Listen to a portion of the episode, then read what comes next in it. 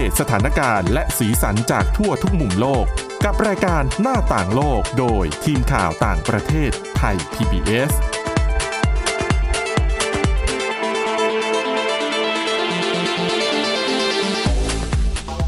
สวัสดีค่ะคุณผู้ฟัง ต้อนรับเข้าสู่รายการหน้าต่างโลกค่ะ วันนี้นะคะเราจะรวบรวมเรื่องราวที่น่าสนใจสัปดาห์ที่ผ่านมานะคะ มีบุคคลสำคัญหลายคนทีเดียวนะคะ เดินทางเยือนประเทศไทยค่ะ เรามาติดตามเรื่องนี้กันนะคะ จากคุณชลันทรโยธาสมุทรแล้วก็ดิฉันสวรักษ์จากวิวัฒนากุลค่ะ สวัสดีค่ะค่ะ ก็ที่บุคคลสำคัญที่ดิฉันค่ะว่าก็คือหวังอี้นะคะ รัฐมนตรีว่าการกระทรวงการต่างประเทศของจีน แล้วก็อีกคนหนึ่งก็คือเอ่อแอนโทนีบลิงเคนอ่ารัฐมนตรีว่าการกระทรวงการต่างประเทศของสหรัฐอเมริกา อันนี้ไม่รู้จะแบบมีความเชื่อมโยงอะไรกันหรือเปล่า คือมาห่างกันแค่ไม่กี่วัน เนื้อหอมเลยนะคะ ไทยแล้วก็ไม่เฉพาะไทยค่ะแต่ว่าหลายประเทศอาเซียนเลยทีเดียวตอนนี้ มีการเร่งแข่งกันเยือน แต่ว่ามันเกี่ยวกับการที่ก่อนหน้านั้นเนี่ยเขาไปประชุมล้านช้างหรือเปล่า ใช่ค่ะ อันนี้ก็ค่ะเป็นจุดเริ่มต้นของการประชุมที่เกิดขึ้นที่เมียนมานะคะ เมื่ออาทิตย์ที่แล้วเป็นค่ะการประชุมแม่โขงล้านช้าง ซึ่งเอ่อโครงการเนี้ย ไทยอาจจะได้ชื่อว่าเป็นผู้ริเริ่ม แต่ว่าค่ะเป็นวงพูดคุยที่เรียกได้ว่าจีนเป็นแกนนำแล้วกันอืมในการอืมความร่วมมือของจีนแล้วก็ชาติสมาชิกบนพื้นทวีปเออฮะของอาเซียนไม่ว่าค่ะจะเป็นไทยพม่าเมียนมานะคะ เวียดนาม กัมพูชาลาวอืมเราก็ได้เห็นภาพความสนิทสนมใกล้ชิดชื่นค่ะมื่น ระหว่างรัฐมนตรีต่างประเทศของ ชาติสมาชิกอาเซียน พื้นทวีปค่ะกับหวังอี้รัฐมนตรีว่าการกระทรวงการต่างประเทศของจีนนะคะค่ะซึ่งการประชุมที่เกิดขึ้นที่ในเรื่องของความร่วมมือแม่โขงล้านช้างเนี่ยหรือ LMC เนี่ยอันนี้เป็นครั้งที่7นะคะ ก็จัดประชุมที่เมืองพุกามที่ค่ะเมียนมาอืมช่วงแรกช่วงการก่อนการจัดประชุมเนี่ย ก็มีเสียง ไม่เห็นด้วยเสียงประท้วงของรัฐมนตรีของคณะรัฐมนตรีเงาของเมียนมาอ่าค่ะเอ่อรัฐเอ่อออกมา NUG อะนะคะ National Unity Government ออกมาประท้วงเอ่อรัฐมนตรีต่างประเทศชาติอาเซียนว่าไม่ควรจะอืมยอมรับตอบรับค่ะการเข้าร่วมประชุม เพราะว่าท่าทีดังกล่าวเนี่ย แสดงให้เห็นว่าสนับสนุน รัฐบาลทหารเมียนมาอย่างถ้เป็นทางการถ้าอย่างตอนประชุมอาเซียนนี่ก็ไม่ให้เขาเข้าร่วมนะค่ะแต่ทำไมพอเป็นเวทีไอการประชุมล้านช้างนี่ถึงยอมไปเข้าร่วมมันก็เหมือนกับเป็นการยอมรับไกลซึ่งณจุดนี้เนี่ยหลาย ๆ ประเทศอาจจะบอกว่าไม่ได้เป็นการยอมรับแต่เป็นการร่วมประชุมเพื่อพูดคุยเฉยๆแต่ว่าๆอืมปฏิเสธไม่ได้ว่าเมียนมาเองเนี่ยค่ะออกแถลงการชัดเจนเลยว่า นี่เป็นการยอมรับในอธิปไตยของเมียนมาแล้วก็บทบาทของรัฐบาลค่ะ ทหารของเมียนมานี่เป็นถ้อยแถลงของโฆษกค่ะรัฐบาลทหารเมียนมาเลยนะคะ โดยเฉพาะท่าทีการยอมรับอืมจากจีน ซึ่งจีนก็ไม่ได้ค่ะออกมาปฏิเสธเรื่องนี้แต่ค่ะอย่างใดนะคะ ก็แม้จะมีการบอกว่าเป็นการพูดคุยกันในหลาย ๆ เรื่อง เรื่องเศรษฐกิจเรื่องความร่วมมือต่างๆ แต่วงที่น่าสนใจก็เป็นการประชุมย่อยที่เกิดขึ้นประชุมไบลัทเทอรัลระหว่างสองชาติเนี่ย ไม่ว่าจะเป็นการประชุมของหวังอี้พบกับ กัมพูชานะคะปรักสุคนรัฐมนตรีต่างประเทศกัมพูชา ก็เน้นในเรื่องของความร่วมมือโครงการของจีนนั่นแหละหนึ่งแถบหนึ่งเส้นทาง แล้วก็ออกมาระบุชัดว่าจีนสนับสนุนกัมพูชาอย่างมากในฐานะประธานอาเซียน แล้วก็โดยเฉพาะในเรื่องของความมั่นคงภูมิภาคค่ะ นี่ก็แน่นอนว่าจีนคาดหวังอืมกัมพูชาหลัก ๆ นะคะดิฉันก็ได้เคยพูดคุยกับผู้เชี่ยวชาญว่า การที่จีนออกมาสนับสนุนกัมพูชาอย่างชัดเจนเนี่ยอือฮึค่ะ จีนต้องการเสียงกัมพูชาในการเอ่อในเวทีอาเซียน โดยเฉพาะอย่างยิ่งในประเด็นเรื่องของทะเลจีนใต้นี่ก็ค่ะเป็นเป้าหมายหลักของจีนที่จะต้องการอืมเรียกได้ว่าข้อแรกเปลี่ยนทางการทูตค่ะจากกัมพูชานะคะ แล้วก็การลงทุนต่างๆเนี่ยถ้าหลาย ๆ คนไปกัมพูชาก็จะเห็นได้ชัดเจนเลยว่าอืมเป็นป้ายจีนภาษาจีนค่ะในหลาย ๆ โครงการในกัมก็พูชา จังหวัดสีหนุวิวอะเขาบอกค่ะนั่นน่ะ เป็น คือเป็นอะไรนะเขาพูดเล่นๆนะคะ ว่าเป็นอาณานิคมส่วนหนึ่งของจีนไปแล้ว เพราะว่าคนจีนน่ะไปตั้งรกรากอยู่ในสีหนุวิวกัน เป็นเมืองจีนเล็กๆอะไชน่าอะไรนะลิตเติ้ลไชน่าก็ว่าได้ แล้วก็อีกหนึ่งประเทศค่ะที่ก็อาจจะล้อเล่นไกล ๆ ว่า เอ๊ะ จีนครอบครองเต็มที่หรือยังก็คือค่ะลาวนะคะมีการประชุมค่ะย่อยระหว่าง หวังอี้รัฐมนตรีต่างประเทศของจีน แล้วก็ประชุมกับสะเหลิมไซ กมมะสิดรัฐมนตรีต่างประเทศของลาวค่ะแล้วก็เน้นประเด็นนโยบายหลักเลยนะคะ ที่เขาร่วมกันว่าจีนกับลาวเนี่ยนโยบายจะมีอนาคตร่วมกันนะคะ shared future ระหว่างค่ะจีนกับลาวอืมแล้วก็ระหว่างนั้นเนี่ยก็มีการประชุมของคุณดอนปรมัตถ์วินัยคุยกับอ่าปรักสุคนรัฐมนตรีต่างประเทศของกัมพูชา โดยเฉพาะสถานการณ์ในเรื่องเมียนมานะคะ แล้วก็คาดว่าจะมีการคุยกับ ผู้แทนเมียนมาด้วยแหละ โดยเฉพาะสถานการณ์ร้อนแรงแถบชายแดนที่มีการอืมค่ะนำเครื่องบินมาบินต่างๆ ก็ค่ะน่าจะมีการวงพูดคุยเป็นมีการพูดคุยเกิดขึ้นในในวงนี้นะคะ แต่ว่าการเดินทางมาเยือนอาเซียนของหวังอี้เนี่ยก็ไม่ได้มาประชุมเฉพาะแม่โขงล้านช้างนะคะค่ะหลังจากเสร็จประชุมแม่โขงล้านช้างเนี่ย ก็ได้เห็นหวังอี้เดินสาย การประชุมไปในหลาย ๆ ประเทศนะคะค่ะไม่ว่าจะเป็นจากประชุมแม่โขงล้านช้างเนี่ยก็เดินทางมาเยือนไทยนะคะมาไทยแล้วก็มาไทยไปฟิลิปปินส์ฟิลิปปินส์ มาเลเซีย แล้วก็อินโดนีเซียค่ะ พอดีอินโดนีเซียอินโดนีเซียขาเสร็จเนี่ยจะไปมาเลเซียต่อเออยาวประมาณ5ประเทศ total นะคะ ก็เป็นค่ะการเดินสายของหวังอี้หวังอี้ในในภูมิภาคค่ะ อาเซียนนะคะอะก็ถือว่าสมเหตุสมผลนะ เพราะอันไหนๆก็มาเยือนอาเซียนแล้วก็ถือโอกาสก่อนบินกลับจีนก็อะแวะเยือนคือเยือนเมืองไทยอะไม่นะไม่ถึงยี่สิบมาถึงสองทุ่มมาถึงวันตอนสองที่ทุ่มสี่ตอนดึกดึกอ่าค่ะ แล้วก็กลับๆกับวันที่ห้าตอนค่ะดึกดึกๆเกือบเกือบยี่สิบสี่ชั่วโมงอะแต่ก็เอ่อค่ะคิวเต็มนะคะค่ะณเสารักษ์ได้ไปใช่ฟังใช่แถลงมีประเด็นอะไรที่ ก็หลักติดตามหลักจะพูดถึงเรื่องเอ่อที่บอกว่าจะมีการเพิ่มความร่วมมือระหว่างกันนะคะไอ้เรื่องประเด็นเรื่องเอ่อเขาก็จะบอกว่าคือปีนี้มันครบรอบสิบปีของความอ่าร่วมมือเป็นหุ้นส่วนค่ะทางยุทธศาสตร์ของนคสองประเทศใช่ค่ะค่ะ ก็หลักๆก็จะพูดเรื่อง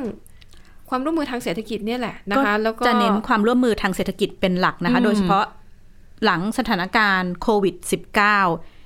แล้วก็เข้าใจว่ามีการเข้าพบพลเอกประยุทธ์จันทร์โอชานะคะค่ะก็มีการพูดคุยเชิญชวนจีนเออเริ่มการเอ่อลงทุนในไทยมากขึ้น แล้วก็เน้นในเรื่องของเขตพัฒนาพิเศษภาคตะวันออกหรือว่าใช่ EEC อะตแล้วอนก็นี้จะส่งเสริมให้ไทยเนี่ยสามารถส่งออกสินค้าเกษตรค่ะโดยผ่านในเส้นทางรถไฟเนี่ยนะคะ ก็คือตอนนี้คุยว่าถ้าส่งออกเส้นผ่านเส้นทางนี้เนี่ย ส่งออกไปขายในจีนได้แน่นอน แล้วก็ค่ะ ในอนาคตอาจจะทะลุไปถึงยุโรปได้ด้วยนะคะ นี่เขาเน้นก็คือทุเรียนกับมังคุด แล้วเขาก็ตนี่ลาคืดอหลักเลยนะคะท่านดอนพูดนะ บอกว่าหวังอี้เนี่ยแหละ เป็นคนที่สนับสนุนเป็นคนที่ผลักดันให้ทุเรียนกับมังคุดไทยเนี่ยสามารถส่งออกไปขายค่ะในประเทศจีนได้ อันนี้เป็นผแต่ลงานที่ผ่านมา แต่เราจะยังได้กินทุเรียนมังคุดในราคาที่เราจ่ายไหวไหมคะคุณสาระเพราะว่าเท่าที่เห็นช่วงที่ค่ะเอ่อตลาดจีนเข้ามาบุก ซื้อทุเรียนซื้อมังคุดไทยค่ะเนี่ยโอ้โห ราคาพุ่งมากนะคะ การที่เราจะไปซื้อทุรงทุเรียนมังคุดด้วยราคาที่เดิมๆเนี่ย คนไทยก็อาจจะค่ะต้องสู้ราคานิดนึงนะคะ ก็ถือว่าให้เกษตรกรก็มีรายได้เพิ่ม ทีนี้ประเด็นที่หลายคนจับตาก็ค่ะการคุยในเรื่องของเส้นทางรถไฟเนี่ยลาวเขาเสร็จแล้วสร้างเริ่มสร้างใกล้ๆกันเนี่ยค่ะแต่ว่าฝ่ายไทยนี่แหละ ใช้งานไปได้แล้วไทยเนี่ยเจ็ดปีแล้วนะคะ แต่ว่าเพิ่งสร้างไปได้แค่ ถ้าที่ฉันเข้าใจไม่ผิด 3.5 กิโลเมตร เท่านั้นนะคะเดี๋ยวไม่พ้นหนองคายเลยนะ จากแผนเดิมที่ต้องการใช้เส้นทางนี้ค่ะแต่ว่า ก็มีคนวิเคราะห์นะคะว่าท่าทีของไทยที่ยังไม่ค่อยคืบหน้าในเส้นทางรถไฟเนี่ยหน้องคายโคราชแก่งคอยมาบตาพุธค่ะอันนี้ 700 กว่ากิโลเมตร กับอีกหนึ่งเส้นทางคือแก่งคอยกรุงเทพเนี่ย133 กิโลเมตรเนี่ย ที่ไม่คืบหน้าบางส่วนมองว่าเป็นเป็นท่าทีทางการทูตของไทยค่ะ ที่ชะลอไว้เพราะว่ากังวลอย่างที่เราคุยกันเมื่อกี้ว่าอืมกังวลถ้าเกิดว่าเส้นทางรถไฟเสร็จเนี่ยค่ะไทยพร้อมขนาดไหนในการที่จะสินค้าอ๋อรับมือกับสินค้าจีนที่ราคาทะลัถูกเข้ต่างๆที่จะทะลักเข้ามารวมค่ะถึง ราคาสินค้าที่ไทยผลไม้ไทยต่าง ๆ เนี่ยก็อาจจะต้องมสู้ซื้อไม่ไหว เพราะว่าทางทางธุรกิจจีนเข้ามาเทอ๋อพื้นที่มากว้านซื้อหมดนี่ก็มีคนตั้งเดี๋ยวข้อสังเกตว่าเอ๊ะเป็นท่าที ที่ไทยเอาไว้ต่อรองอะไรหรือเปล่านะคะที่ที่ยังไม่ที่ยังสร้างไม่เสร็จ แต่ก็ค่ะก็น่าจะต้องจับตาว่าการเลื่อนเป้าหมาย คือทางรัฐบาลไทยเนี่ยก็ออกมาบอกว่าเออเป็นเพราะการระบาดของโควิด -19 ทำให้การก่อสร้างล่าช้าไปนะคะค่ะ แต่ก็ต้องจับตาแต่ว่าจริงๆประเด็นจะนี้เนี่ยเป็นยังไง ได้ยินกันมาตั้งนานแล้วนะค่ะโดยเฉพาะยิ่งที่มันจะสอดคล้องกันคือเรื่องของการเปิดเขตการค้าเสรี อันนี้กังวลมากว่าค่ะสินค้าเกษตรไทยถ้า ถ้าตั้งรับไม่ดีพอเราจะเป็นฝ่ายที่เสียเปรียบค่ะ เพราะว่าเปิดพอเปิดแล้วเนี่ยเขาทะลักเข้ามาเราส่งออกไม่ได้ กลายเป็นเรามีแต่แย่กับแย่ค่ะ ขนาดที่อ่าค่ะก็มีการคุยประเด็นอื่น ๆ นะคะไม่ว่าจะเป็นยุทธศาสตร์ไทยแลนด์ 4.0 จะมีการควบรวมผนึกเข้ากับยุทธศาสตร์หนึ่งทันหนึ่งเส้นทาง BRI ของจีนยังไง ค่ะ รวมถึงนโยบายเศรษฐกิจการพัฒนาเศรษฐกิจระดับโลก ของสหรัฐกับจีนที่แข่งขันกันอย่างมากนะคะ ไม่ว่าจะเป็น global development initiative ในเรื่องของแผนริเริ่มการพัฒนาระดับโลกนี้ก็เป็นของจีนนะคะ ขณะที่แผนที่คล้ายๆกันในเรื่องของโครงการหุ้นส่วนโครงสร้างพื้นฐาน แล้วก็การลงทุน PGII อันนี้เป็นของกลุ่มผู้นำ G7 ค่ะ ก็จะเห็นความร้อนแรงการค่ะชิงพื้นที่ของชาติอาเซียนของไทยเองก็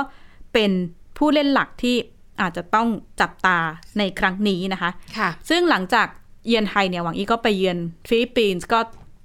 เอ่อพูดคุยกับรัฐมนตรีการต่างประเทศพอดีคนใหเลยคนใหม่พอดีเลยค่ะเพราะว่าประธานาธิบดีก็เพิ่งจะรับตำแหน่งไม่กี่วันน่ะก่อนที่เขาจะเดินทางไปค่ะ คุณธรเคยวิเคราะห์ว่า ครั้งนี้เนี่ยฟิลิปปินส์อาจจะไม่ได้โอนอ่อนผ่อนตามจีนเท่ากับสมัยก่อนหน้ายุคขงดูเตอร์เต้นี้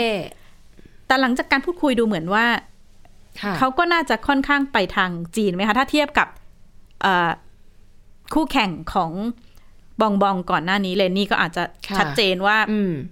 ไม่โอนอ่อนผ่อนตามจีนนะ แต่ว่าบองบองเองก็อาจจะค่อนข้างไปตามน้ำเอาเขาบอกได้แล้วไหมไงคะยึดผลประโยชน์ของประเทศเป็นหลัก ดังนั้นนะถ้าใครให้ผลประโยชน์ก็อาจจะต้องยึดไว้ก่อน ก็ต้องรอดูว่าอเมริกาจะเสนออะไรให้ไงค่ะใช่ไหมมาค่ะดูที่สหรัฐนะคะ เราก็เห็น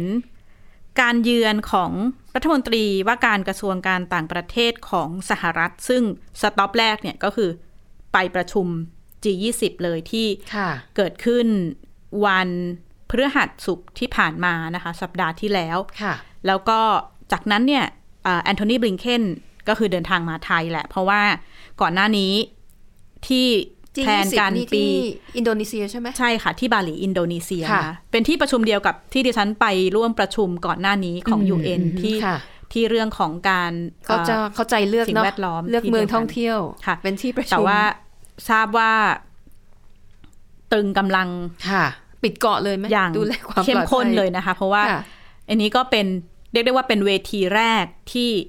รัฐมนตรีต่างประเทศค่ะของ สหรัฐของรัสเซีย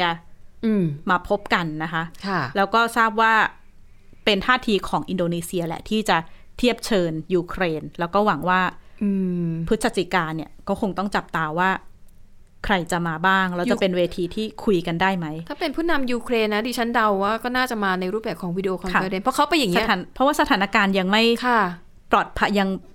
น่าจะการ ทำสงครามการก็ยังคงเกิดขึ้นนะคะใช่ค่ะ ทีนี้ในเรื่องของการเดินทางเยือนไทยของแอนโทนีบลิงเคนเนี่ยก่อนหน้านี้ ทีมสหรัฐเนี่ยก็มีแผนที่จะเดินทางมาไทยตั้งแต่ปลายปีที่แล้วนะคะ 15-16ธันวาหลายๆคนค่ะอาจจะจำได้ว่าจริง ๆ เครื่องบินบินมาแล้วอืมแล้วประกาศ เลิกกลางคันเลยคือดิฉันก็ค่ะพยายามติดต่อกับสถานทูตสหรัฐว่าเอ๊ะคืบหน้ายังไงก็คือค่ะหันหัวกลับกลางคันนะคะเพราะว่าค่ะพบว่าเจ้าหน้าที่อ๋ในอติดโควิดทีมติดโคจำวิได้ดแล้วเจ้าหน้าที่สื่อในทีมติดโควิดนี่ค่ะก็ครั้งนี้ก็เป็นเรื่องงามยามดีที่สุดท้ายอ่าฮะแอนโทนีบลิงเคนก็ได้มาเยือนไทยนะคะ มาสองวันสั้น ๆ เหมือนกันช่วงเวลาเยือนอืมพอๆกับหวังอี้นะคะ ก็มาถึงวัน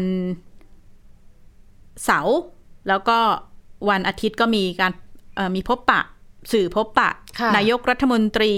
พบกะกับอ่าคุณดอนปรมัตถวินัย รองค่ะนายกรัฐมนตรี แล้วก็รัฐมนตรีว่าการกระทรวงการต่างประเทศนะคะ ประเด็นคุยหลาย ๆ ประเด็นนะคะ ไม่ว่าจะเป็นความสัมพันธ์ ทวิภาคี ความร่วมมือไทยสหรัฐนะคะค่ะรวมไปถึงการพัฒนาเศรษฐกิจในภูมิภาค เอเชียตะวันออกเฉียงใต้ในอาเซียน สถานการณ์เรื่องการเปลี่ยนแปลงสภาพภูมิอากาศ แล้วก็อีกประเด็นสำคัญก็คือ สถานการณ์ของวิกฤตในเมียนมาค่ะ ก็จะต้องจับตาดูว่าเอ่อเนื้อหาที่บิงเคนนำเสนอกับไทยเนี่ยไทยจะตอบรับค่ะมีการนำไปเดินหน้าต่ออย่างไรนะคะ ซึ่ง ทั้งสองทั้งสองชาติมหาอำนาจเนี่ยก็ ออกมาบอกย้ำบ่อยๆ ครั้งนะคะ ว่าเขาไม่ได้ต้องการเห็นอาเซียนเลือกชาติเลือกชาติใดชาติหนึ่งหรอกค่ะเขาอยากเห็นสถานการณ์ที่เป็นกลางอืมชัดเจนในการเชื่อมสัมพันธ์ของสองประเทศ ดิฉันได้พูดคุยกับคุณสุภลักษณ์การจนะคุณดีนะคะ เป็นผู้สื่อข่าวอาวุโสนะคะค่ะก็ได้ประเมินความร้อนแรง ความเนื้อหอมของค่ะ พื้นที่ภูมิภาคอาเซียน แล้วก็ไทยท่ามกลางศึกของสองชาติมหาอำนาจค่ะค่ะ ผมคิดว่าตอนนี้รัฐบาลไทยถ้าพูดอะไรได้ก่อน หรือสนับสนุนบทบาทของอินโดนีเซีย หรือรอฟังว่าอีกแนวทางของอินโดนีเซียในการดำเนินการเนี่ย work ไหมซึ่งผมคิดว่ามันมันค่อนข้างจะ work นะครับไม่ให้ เพราะว่าถึงถึงที่สุดแล้วเนี่ยเอเปกก็จะพูดคล้ายๆ กันแหละเพียงแต่ว่าองค์ประกอบของเอเปกเนี่ยอาจจะไม่ไม่ไม่กว้างไกลเท่ากับ G20 นะครับ เอเปกมันก็อยู่เฉพาะเอเชียแปซิฟิกใช่ไหมครับแต่ว่าก็ยังเพียงพอที่จะพูดถึงเรื่องความมั่นคงทางด้านพลังงาน ความมั่นคงทางอาหาร ในกรอบแบบเดียวกันกับที่อินโดนีเซียทำผมว่านี่เป็นเป็นบทเรียนอันสำคัญนะครับ เหมือนเป็นเป็นเป็นบทบททดสอบก่อนก็ได้ว่าไทยถ้าอินโดนีเซียประสบความสำเร็จในแนวทางนี้เนี่ย ทยก็อาจจะใช้วิธีการเดียวกันได้แน่แล้วก็เป็นกลุ่มอาเซียนด้วยกันความจริงในช่วงปีนี้นะครับ ทั้งไทย อินโดนีเซีย และอีกประเทศหนึงที่เราไม่ควรลืมคือกัมพูชา จะต้องดีลกับประเทศมหาอำนาจ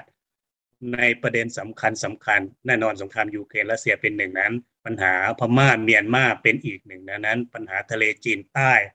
ซึ่งประเทศมหาอำนาจก็ขัดแย้งอยู่เป็นอีกหนึ่งนั้นผมคิดว่าสามก้อนนี้เนี่ย อย่างไรเสียก็จะต้องจริงๆในวงในก็ทราบว่ามีการประสานท่าทีกันอยู่นะครับ ในในสามประเทศนี้มีการประชุมร่วมกันไปแล้วล่ะ แต่ว่าบทบาทของสองประเทศอย่างไทยอย่างกัมพูชาก็ยังไม่ค่อยไม่ค่อยโดดเด่นชัดเจนมากนะเมื่อเทียบกับอินโดนีเซีย ซึ่งค่อนข้างจะแอคทีฟคงต้องจับตานะคะว่าค่ะความขัดแย้งต่างๆ ไม่ว่าจะเป็นในเรื่องของสงคราม เรื่องของพื้นที่ค่ะสำคัญอย่างภูมิภาคอาเซียนแล้วก็ไทยเนี่ย จะ วางตัวรับมือกับแรงกดดัน